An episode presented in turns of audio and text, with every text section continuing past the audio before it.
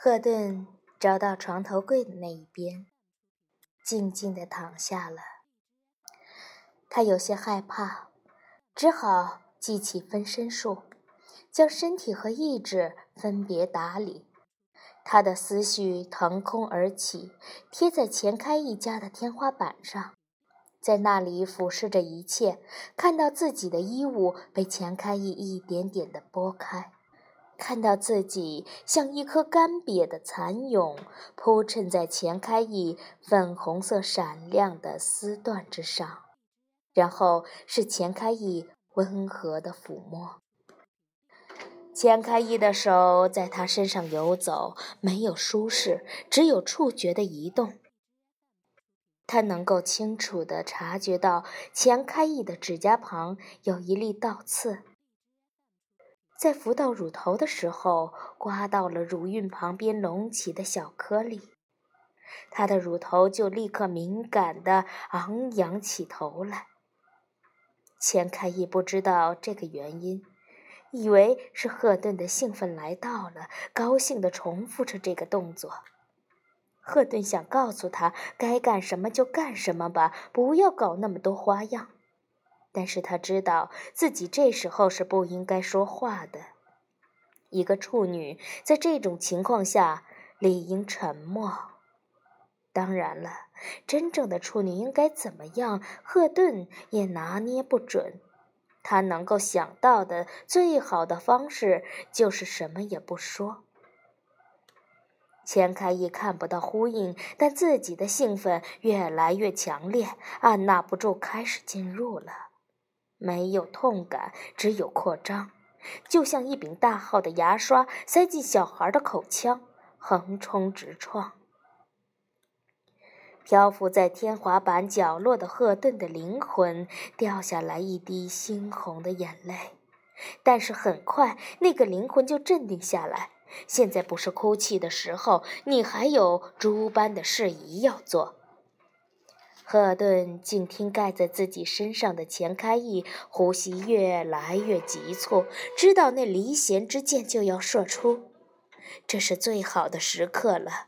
此时不做更待何时呢？赫顿轻轻地从被褥下面摸出了那粒胶囊，饱满光滑。虽然没有灯光，赫顿依然能够看到那个胶囊的颜色，半截是白，半截是蓝，好像大海和白云。这不是卧床的赫顿看到的景象，属于那个漂浮在空中的赫顿的视觉。钱开义猛烈冲击的时候，赫顿把那个胶囊放在身下。随着钱开义的发力，他用力的猛地一戳，那个胶囊破了。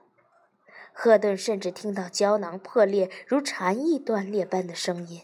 当然了，亢奋之中的钱开义什么也不知道。赫顿在黑暗中抚摸着钱开义撕断的被单，不由得生出惋惜之情。这么好的床单被污染了，但是没有办法。不要有妇人之仁，计划是最重要的。那个倾倒出内容的胶囊还在赫顿的手中。现在，尽兴之后的钱开义已从赫顿身上滑脱，正趴在一旁假寐。大好时机，机不可失，失不再来。赫顿用手扶了一下头发。如果钱开义这会儿睁眼，会以为赫顿也像自己一样汗流浃背，以手拭汗，没有丝毫的异样。其实，赫顿利用短促的空隙，将那个胶囊吞到嘴里，无声无息地把它咽了下去。当胶囊细碎的片屑在舌头下化为一个极小的泥。被口水冲刷走之后，赫顿长出了一口气。现在大功告成了。赫顿酥胸寒冷如寒霜，他向天花板眨眨眼睛，让那个飘逸的自己归位。现在他统一了，他要进行酝酿已久的谈判。钱开义彻底醒过来，一睁眼看到赫顿目光迷离地躺在身边。多长时间了？钱开义轻问。墙上有挂钟，他不愿意去看，要享受被人告知的安逸。不知道，也许半个小时，也许三个小时。你为什么不睡一会儿？这不是我家，你安心睡吧。从此这里就是你家。我有自己的家。你好像不高兴。男人和女人是不一样的。赫顿说着，起身上卫生间。他把粉色丝缎的被罩掀开，空出一大片床单。冷，赫顿就把被子整个搭在钱开义身上，这样他原本卧的那块床单彻底暴露出来。赫顿穿上拖鞋，走出房间。临出门的时候，把卧室的灯打开了。哎呀，关上！钱开义躺在床上，半眯着眼睛，因为双层的被子压在身上，他有些鼻音。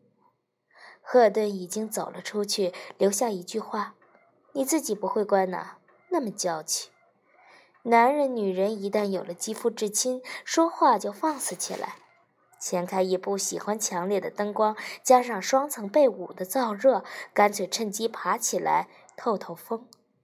起身去关灯，他坐在被单上，就在袖子伸到一半的时候，他被人施了定身法似的僵在那儿。粉红色的丝缎被单上有一小撮绛红色的血迹，沁入丝绸的纹理已经干涸，依旧触目惊心。你干什么呢？看，赫顿也俯下身来看。不是已经看到了吗？别看了，小心受凉。没想到啊，为什么？应该想到的。看你一副闯荡江湖的样子，哎，不知道你还洁白如雪。看你紧张的，是不是觉得要负责任呢？我不怕负责任，别那么紧张，我不用你负责，是我自愿的。我再看看。钱开义推开赫顿，戴上眼镜，凑到床单上看了个仔细，甚至还用鼻子闻了闻。赫顿有点紧张，因为他胶囊里灌的是红墨水儿，红墨水是有一点酸味的。赫顿马上做出不高兴的样子：“你以为是假的？怎么出血这么少呢？我以前睡过一个处女，单子干合了一大片。”赫顿说。你以为这是杀人啊？血流飘出，总共就那么大点地方，能出几滴血就了不起了。你碰到的那个处女可能是假的，现在很多人做手脚。赫顿说到这个的时候，面色不改，心不跳。他知道贼喊捉捉贼这一招很厉害。钱开义本来正怀疑赫顿处女之宝是真假。见赫顿自己挑明，也不甘示弱。你别说人是假的，我怎么知道你是真的？你当然可以怀疑我。我不知道怎么才知道谁是真谁是假。那我问你，当初那个血流成河的，为什么没成呢？唉，他以为跟我亲密了，就身心放松，放马南山了。很多毛病暴露出来。我这个人心好，但是眼毒，眼里啊容不得沙子。坠入情网会使人灵魂倒退十万年。十万年之前，我们是什么样？是虫子还是落叶？是海虾还是虎豹？别管十万年前，先说眼前。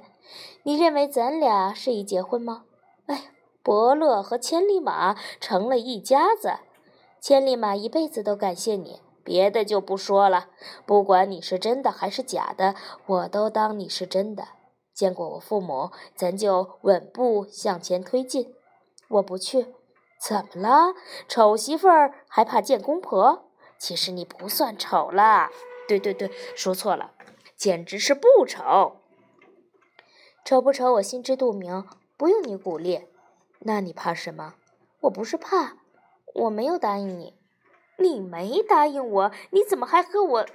他指指已经被赫顿压倒在身下的床单。这是两回事。